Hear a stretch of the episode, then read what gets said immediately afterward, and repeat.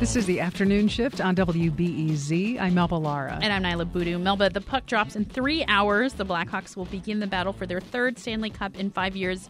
This next conversation is designed for anyone to jump on the bandwagon. How So does that sound? This is a great time to do that. Okay. Well, we know the Tampa Bay Lightning haven't exactly been welcoming to Chicago fans, banning Blackhawk jerseys and blocking ticket purchases for out of state credit cards. But WBEZ Cheryl Raye-Stout has managed to infiltrate Tampa and joins us now on the line. Hey, Cheryl, congratulations on sneaking across the border.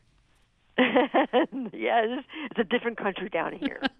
You asked um, Blackhawk center uh, Andrew Shaw about Tampa's policies. I wanted to play what he had to say.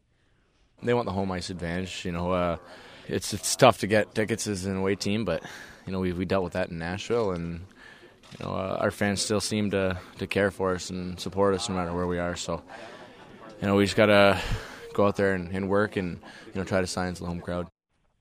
Cheryl, what do you think about home advantage? Do you think that's going to make a difference on the ice? It it can, but I don't think so in this case because the Blackhawks won a very big Game Seven in Anaheim. So I think that they have that that they have that in, their, that in their knowledge that they can do it. The interesting thing, I'll tell you, coming down here, they were trying to stop the fans.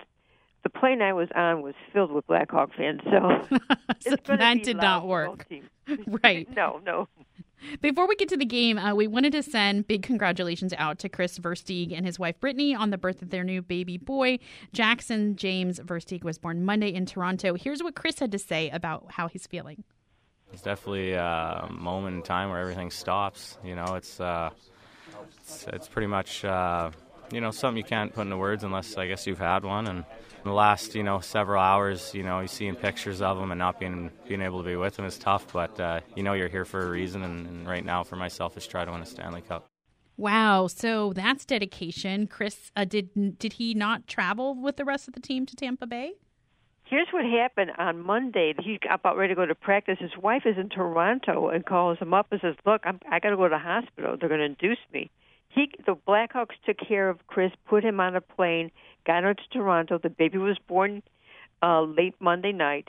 He got on a plane back. He actually had to go from Toronto to Chicago to Tampa. So he had quite the trip.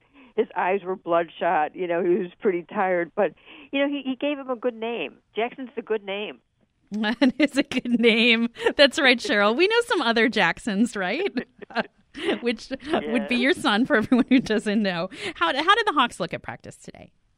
You know what? They were very lively. They were making. They were having fun. You could hear laughter. They were very quick on the ice. They're they're feeling no no problems of having coming off a seven game uh, series with Anaheim. So they look ready and they're prepared.